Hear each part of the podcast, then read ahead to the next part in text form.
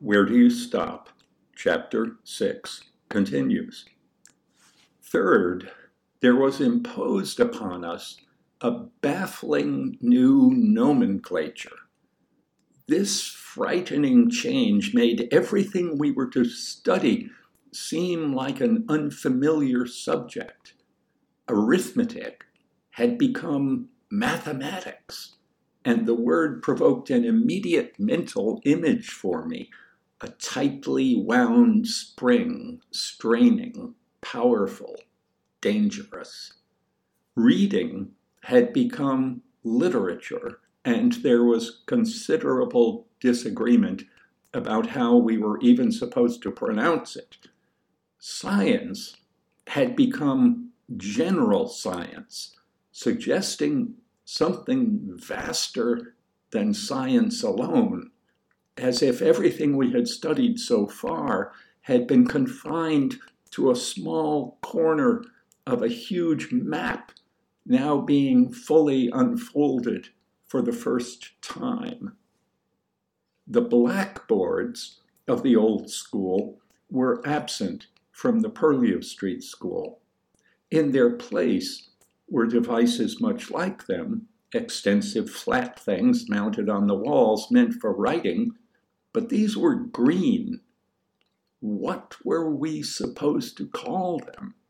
Green boards? Green blackboards? Why had this change come about?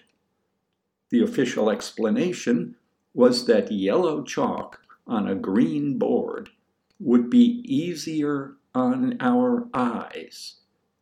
To Rascal, that seemed unlikely. They're trying to confuse us, he said, and he sighed and shook his head slowly, as if his suspicions about the true purpose of school had finally been confirmed by these green blackboards. Years would pass before chalkboard became the general term, and during the intervening period of uncertainty, the nation's youth, innocent victims of a summertime revolution in the technology of wall mounted writing surfaces, sat puzzled through millions of student hours pretending to listen to geography and geometry but unable to stop asking themselves, what the heck should I call that thing on the wall? In the years since that time, I have found myself repeating Rascal's assessment more and more frequently in more and more settings.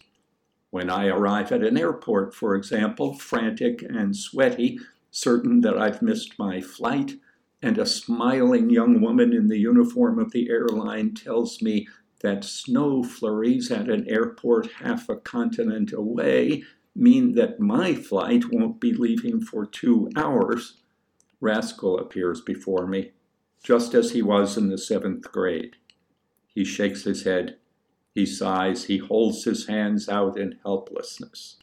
See, he says, they're trying to confuse you.